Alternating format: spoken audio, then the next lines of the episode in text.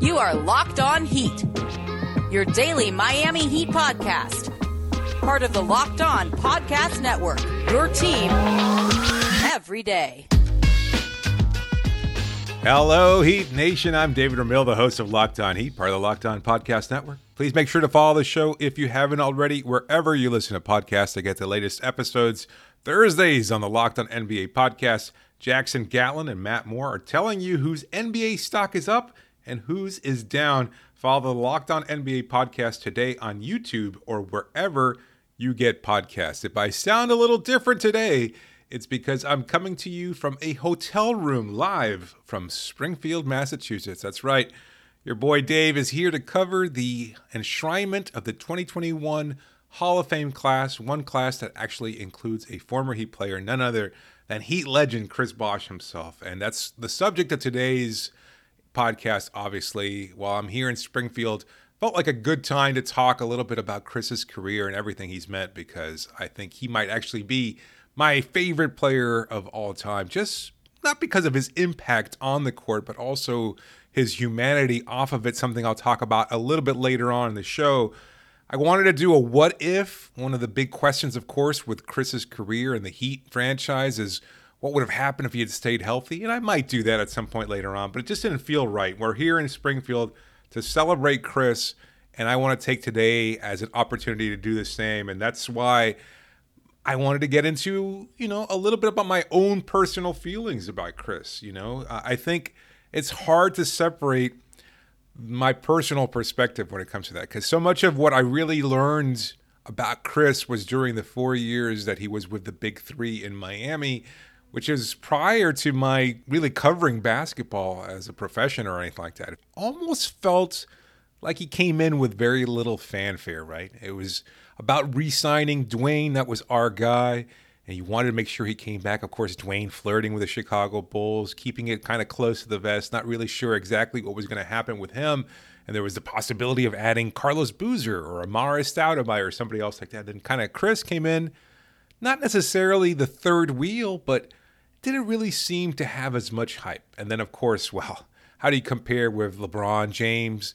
The decision on ESPN, and of course, the turmoil that followed that. It just wasn't fair because uh, again, it almost felt like Chris was a throw-in to the whole situation, which is you know he didn't really deserve that.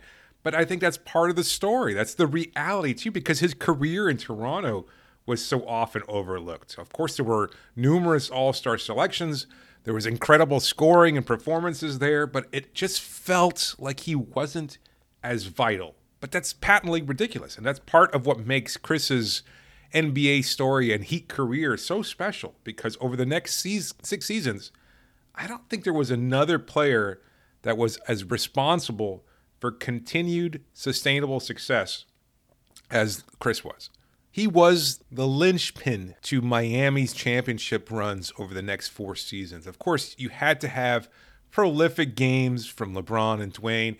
They had to take up the the bulk of the scoring, but I think that was just as important as Chris and doing what he had to do in order to adapt to change his game. And I think that's really speaks volumes about the kind of player and person that he is. But I, again, the recollection in 2014, I'm sorry, 2010. I'll get into that a little bit because I, I just I do love talking about these sort of things. To be honest with you, like the the, the idea of of Chris Bosh joining the team and again not really knowing who he was. I think that kind of speaks a lot to playing in Toronto too because as I talked about recently with Sean Woodley of Locked On Raptors in an episode a couple weeks ago, you know, Chris, he was putting up a lot of numbers, and yet the whole, it felt like the NBA audience at large didn't really know him. They didn't really know what he was about. He was this strange big man. He's 6'11, 6'10, 6'11, somewhere around there, but he shot 15 foot jumpers. He had this back to the basket game, but he wasn't your typical center you know, he wasn't exactly playing against Shaquille O'Neal in his prime, but he was, yeah, actually, he was. When you think about the first few years of his career, there, there was the the age of the big man was just starting to die out, and I think you know Shaquille was towards the tail end of his career here in Miami, and and Chris was concurrently playing at the same time in Toronto, but it just didn't feel like he was the same type of player. Was he a power forward? Was he a center? You know, what was his game like? You know, he had this great face up game where he could, you know, look at the basket and, and take a, a, bigger plotting player off the, the off the dribble with his quick first step, and that was unusual too. And so you you always have a hard time, I think, understanding how these players come in and change the game. This isn't like LeBron or Magic Johnson, right, who changed the game. But part of what makes those two players so special, like an Oscar Robertson before them, is how they're getting everybody else involved, right?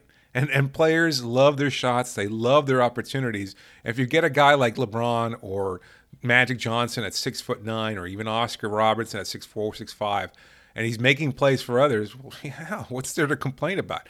Instead, you have this guy like Chris, six eleven, and he's putting up points, but in this very unorthodox manner. He's shooting jumpers. He's you know got a nice baby hook. He's got all these different approaches and repertoire and things in his bag and all this, and it's just it's not typical. It's not the drop step of Shaquille O'Neal. It's not even a more plodding, slowish game. And, and he's not exactly getting everybody else involved either, although, of course, he winds up evolving into a pretty solid passer over the course of his career. But at that point in time, in 2010, I wasn't quite sure what to make of him. He wasn't even as explosive as Stoudemire himself, you know. Stat and, and Phoenix was a phenomenal player. Incredible balance. He had this great pick and roll game with Steve Nash. That wasn't the strength of Chris Bosh. He didn't really have that teammate to help put up big numbers. He did have some fine teammates, but overall, his career in Toronto was mostly overlooked. And I think that was a big thing that kind of he dragged with him, unfortunately. That was the kind of baggage that he brought with him to Miami. And then, of course, he winds up joining the team. And again, like I said, it was kind of like an ancillary move, right? You get Dwyane back, you get LeBron back, and that's really how it gets overlooked. And of course, it didn't help that the national media perspective a, a guy like Shaq in, perspe- in particular was calling him, you know, the big two and a half or something, or the big two, and just in general. It's just that kind of conversation. Even today, a lot of people just don't respect Chris Bosh, the player. It's just maddening to see because, of course, he was incredibly impactful. On a personal note, in 2014, his decision to re sign with Miami was one of the most joyous moments of my career uh, at covering the league. This is probably my last great transition. I've had moments, of course, where I get emotionally attached to the team as much as I try to stay unbiased. But the reality is that it's very, very difficult. But in 2014, that was really probably the last drawing breath there because what you know it was in sharp contrast to LeBron's decision to go back to Cleveland and then maybe what happens with the team in this fun era, this era of Heat basketball that really made me fall in love with the game once again, made me want to write and talk about basketball. I mean, I used to love doing it with friends and family before, but nothing quite like the Big Three era to inspire me to talk about basketball as much as I possibly could. And when LeBron left, I was defeated. I think I was deflated, and I was I didn't know what to think of this team because I never in an instant thought he was going back to Cleveland. It felt like the wrong move then, still feels like the wrong move now, even if I understand it. And it's not to say that players shouldn't have agency over where they play or the decisions they can make. I absolutely believe that. But at the same time, it was just difficult to stomach back in 2014. And then Chris comes back and he chooses to. And again, I thought, you know, Chris was going to leave. He had that huge offer from the Houston Rockets. It's near his hometown. I thought all of a sudden this is the end of an era for Miami. Maybe Dwyane leaves too. Who knows what happens next? But he chooses to resign. Pat Riley quickly rebounds. He offers Luol Deng and everybody else their contracts, and he brings back the team for another opportunity. And and just a great, great moment. I was absolutely overjoyed there.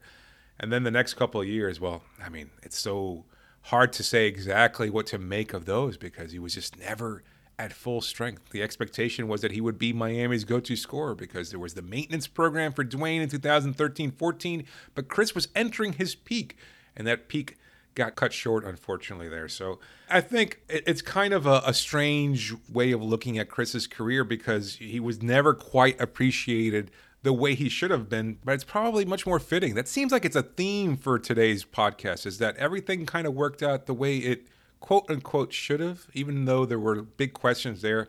Like if he had stayed in Toronto, what would have happened? And I'll talk about that in the next segment. But first, I wanted to remind you about a simple way to get all the entertainment you love without the hassle. DirecTV Stream brings you live TV and on demand favorites together like never before, which means you can watch your favorite sports, movies, and shows all in one place. And the best part, there's no annual contract. So stop waiting and get your TV together with DirecTV Stream. You can learn more about DirecTV at directv.com. That's directv.com.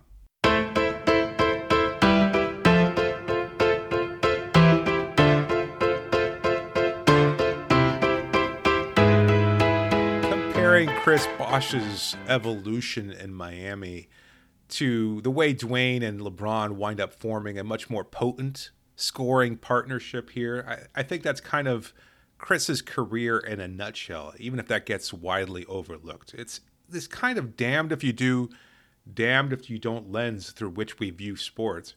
Chris's sacrifice is so often ignored. In fact, it's kind of held against him because he's not viewed as one of the most potent players in his tenure. I remember the conversation I had recently on the Pod of Fame discussion about how Chris ranks against other centers and forwards at the time. And, uh, you know, it's hard to compare that individual career because, well, Chris was just a better teammate. His evolution as a teammate was very different than when most of those other big names like Kevin Garnett or Dirk Nowitzki or Rasheed Wallace, how they compare to Chris Bosh. Had Chris stayed in Toronto, who knows what could have happened with his individual career?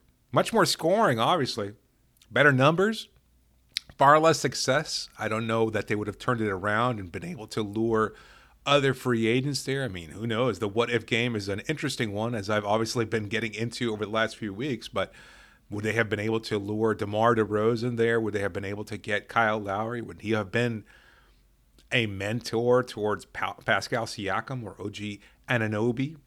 Who knows? It cuts both ways because Chris's willingness to adapt as a versatile defender to shift to the center position, to stretch the floor, was ultimately what unlocked the most potent version of the Big Three era.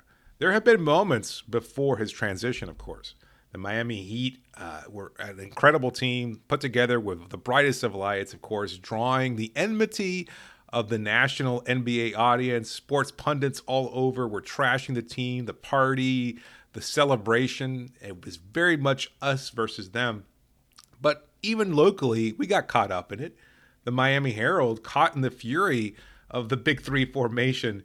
I remember after every game, they would tally each player's production, right? It was a, a Big Three column towards the left end of the, the page there, showing what LeBron, Dwyane, and Chris towards the bottom, unfortunately, had put up the night before. Each player's production, uh, you know, just highlighted there for everybody to remember because that's that was the focus. It was easy to boil down to just the big three and other players. It was catchy. It showed people what you know what they wanted to see as our guys were thriving in this new team that we quite couldn't understand and wrap our mind around. And it worked. They won. They a lot.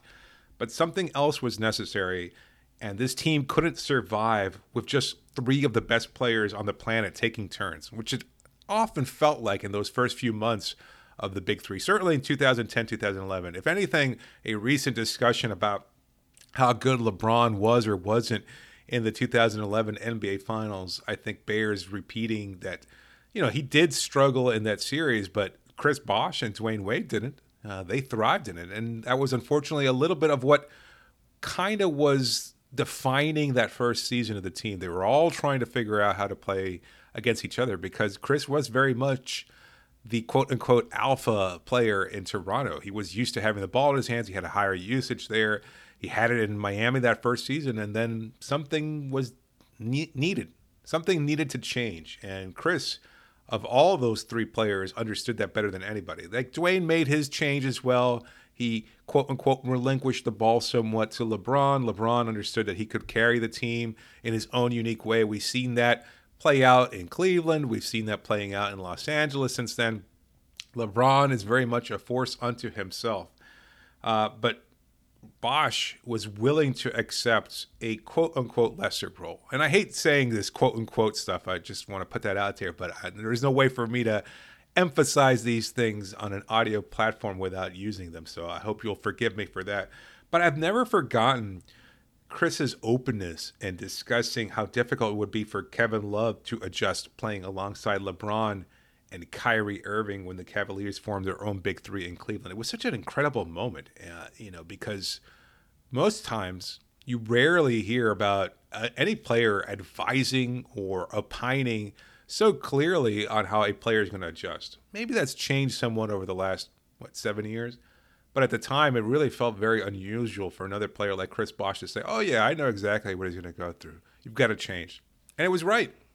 You know, Kevin Love had to make an incredible adjustment. When people will have the discussion down the road about Kevin Love's Hall of Fame career. And of course, he's going through something somewhat similarly now where he's been injured and mostly ineffective over the last couple seasons. I wonder how that's going to be held against him. But he was willing to make those changes. He put up a lot of big numbers on Minnesota teams that never made the playoffs. Instead, he comes to Cleveland. He winds up winning overall. He wins a title.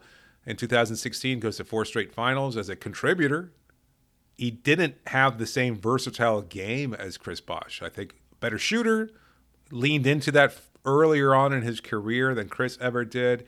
Uh, maybe a better passer overall. Certainly, the outlet passing. Uh, I think even Kevin Love uh, would probably be ranked among the greatest in NBA history at throwing that pass. But defensively, he just didn't have the same versatility. He wasn't the same player. You needed to build a better supporting cast because there were flaws with Cleveland's big threes that Miami's did not necessarily have. Maybe you could make a case that Kyrie was a better shooter than Dwyane that Kevin Love was a better shooter than Chris Bosh. That even that version of LeBron was somewhat of a better perimeter shooter. But I think overall, Miami's big three was clearly much better. Uh, maybe that's a, a conversation for a different episode. But the fact that Chris was willing to talk about Kevin Love's transition and everything else, that was incredibly telling that he felt comfortable doing so. You know, you hear about stories, you know, I don't know how apocryphal they are. I think they're pretty widespread. So it seems like that's probably fairly true that when it came to Tim Duncan, a play that I'm sure a lot of Heat fans don't even want to like hear about, but in game he would say, "No, no, don't do that." You know, talking to an opponent, move your feet this way. You got to put your hands here, or you're never going to get the ball that way. You know, little things like that. Kind of just so comfortable in his own ability to defend these players that he wasn't above giving them advice. And maybe that was just the way he is. There was a lot of similarities between Duncan and Chris Bosh, I think, off the court. Bosh uh, a lot more outspoken, a lot more public about his interests and things that that uh, Tim Duncan was. At least from our Miami-based perspective, maybe San Antonio fans would have a different view on that.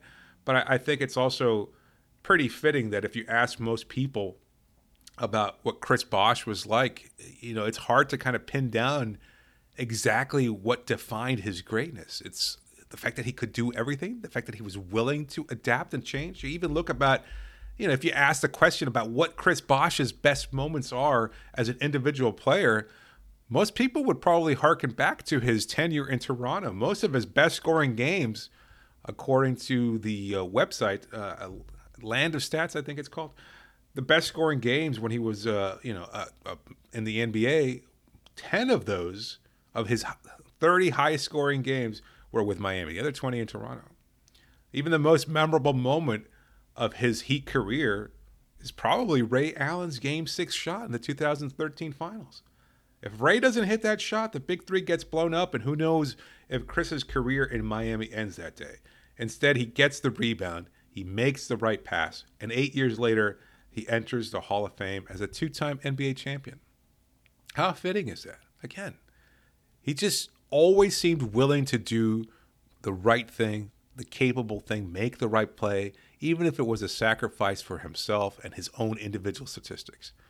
It was a difficult decision for him to leave Toronto in 2010, but it was the right one, obviously, because to put up empty stats would have gotten him overlooked. He would have been more largely ignored by the national viewing audience. I think he would have just been a guy who puts up big numbers, and who knows what the conversation was going to be like. Instead, we got to see him evolve so clearly here in Miami, just become a much more versatile player. Like the st- the possibilities were always there, and he talks about this a lot. He talks about openly challenging himself, trying to become a better player on the court, trying to do things a little differently, whether it's passing, whether it's defensively, you know, just moving his feet in a different way, stretching the floor.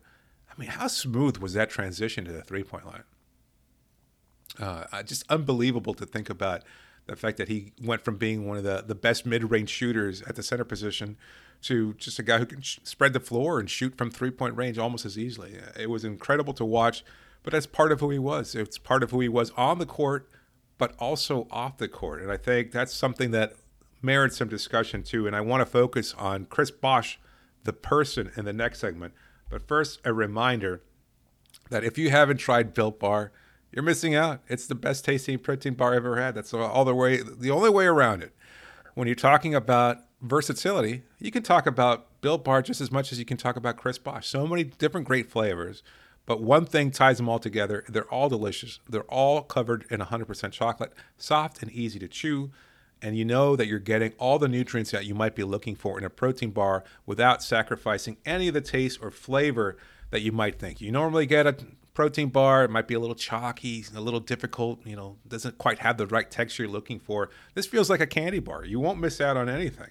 But if you order today, you can get all the great flavors from coconut to double chocolate, salted caramel, cookies and cream, one of my favorites. Get them all. You can get a mixed box with all of your favorite flavors, but only if you go to built.com and use the promo code while you're there, locked15, you get 15% off your first order if you use the promo code locked15 for 15% off, but only if you go to built.com. And when the money you save there, make sure you go to Bet Online because it's that time of year again, and all eyes are now turning to football as teams are back on the gridiron to start the football season.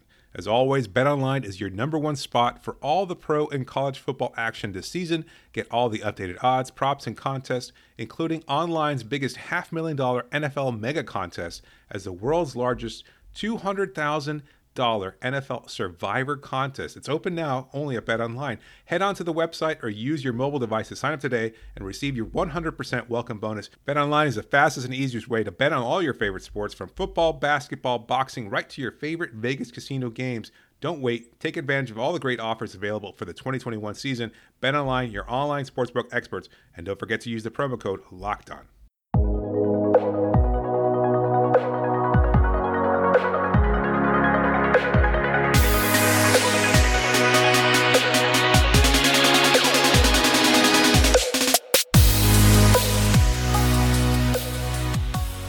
the NBA doesn't have to be a guessing game. If you listen to the new Locked On Bets podcast hosted by your boy Q and handicapping expert Lee Sterling, get daily picks, blowout specials, wrong team favored picks, and Lee Sterling's a lock of the day.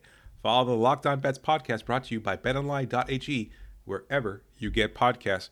Probably my favorite section, at least uh, of this particular episode, talking about Chris Bosh off the court. Aside from his incredible impact on it, part of what made Chris so refreshing and enjoyable to watch, at least in my opinion, was his incredible humanity off the court. LeBron was otherworldly.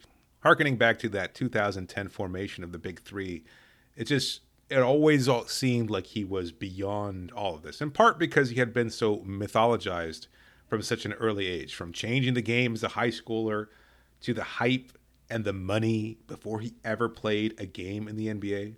And his talents were like that too. There were moments where LeBron was most likable in Miami and was when he was most like Chris open, vulnerable, human. If you ask me for my most memorable moments, sure, you can point to the 61 point game against the Bobcats, you know, his you know, comeback against the Boston Celtics, all the other dominant games that we saw from LeBron throughout his tenure in Miami. But what really sticks out to me in my memory is 2012 winning that first title. Like I, know a lot of you probably hate talking about the numbers show that whenever I mention anything about LeBron, you're not particularly receptive. That's a failing that I think a lot of you have to get past. In any case, in 2012 when he won that first title, that was real joy, appreciation. He had climbed over a difficult hump. Of course, he had gone through that first season in Miami as everybody's villain and then he kind of started slowly regaining everybody's trust on a national level. But I think he was just so grateful to be a part of this experience, to be able to win a title here in Miami, to be with the teammates that he was. It kind of went south after that, I think, 2013. And in 2014, that was just a, a debacle that you could see clearly that he was no longer happy here. He was ready to move on. But his humanity, that commercial, that great Nike commercial where he's biking through downtown Miami, through Little Havana, Little Haiti, all sorts of different areas throughout Miami Dade County. That was the best of LeBron. That was him and part of us.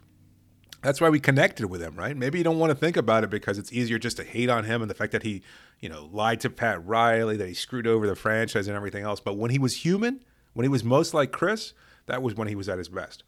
Dwyane was like that too.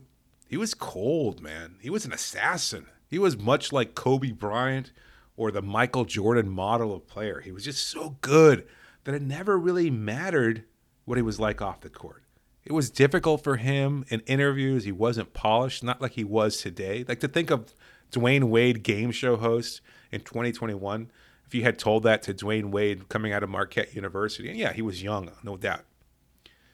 I think even in 2006, 2010, even when he was at his peak as a player, looking back at that interview actually on ESPN in 2010, where he and Chris decided to join Miami and they announced it publicly on ESPN, that was a really interesting and, and sharp contrast to the polished speaker that we know today. It was a little bit more difficult for him in, front of an audience like that. And Chris, you know, comparatively was actually pretty smooth, and I think he continued to get even better during his tenure in Miami. But when you think back about you know what Dwyane was like, he was just he was different. You know, it was all about the on-court production. He was a sidekick to Shaq, and then he was running the team uh, during his peak. But all the while, it never really seemed like we knew who he was. I've maintained that I never thought Dwyane was a particularly good leader earlier on in his career. Not in the best sense of the world, anyway. I think when you think of when you think of a good leader, at least in my opinion, Dwyane was always more of the lead by example type. And look, I'm so damn good. Why can't you be this good? And I don't think that necessarily works. I don't think it works with people in general. I don't think it works with kids when you're teaching them. And I don't think it works with young players, even. I think you need to be mentored, you need to be guided. It's a difficult transition to become a good player in the NBA. Maybe Dwyane didn't have that, although I would venture a guess that guys like Eddie Jones and Brian Grant and others probably helped that transition a lot more easily for him. But that's just a matter of you know my perspective. How he handled Michael Beasley during the two years that they were teammates together from 2008 and 2010 always stands out to me because if he had handled that differently, who knows what Michael Beasley would have been like? You know, maybe he just realized that B-Easy was never going to be that kind of special player. And so Dwyane never bothered to waste his time trying to mentor him. Maybe. What we saw years later when he was reunited with the Miami Heat, you know, trying to mentor guys like Tyler Johnson and Justice Winslow, guys that never really have panned out and probably never would.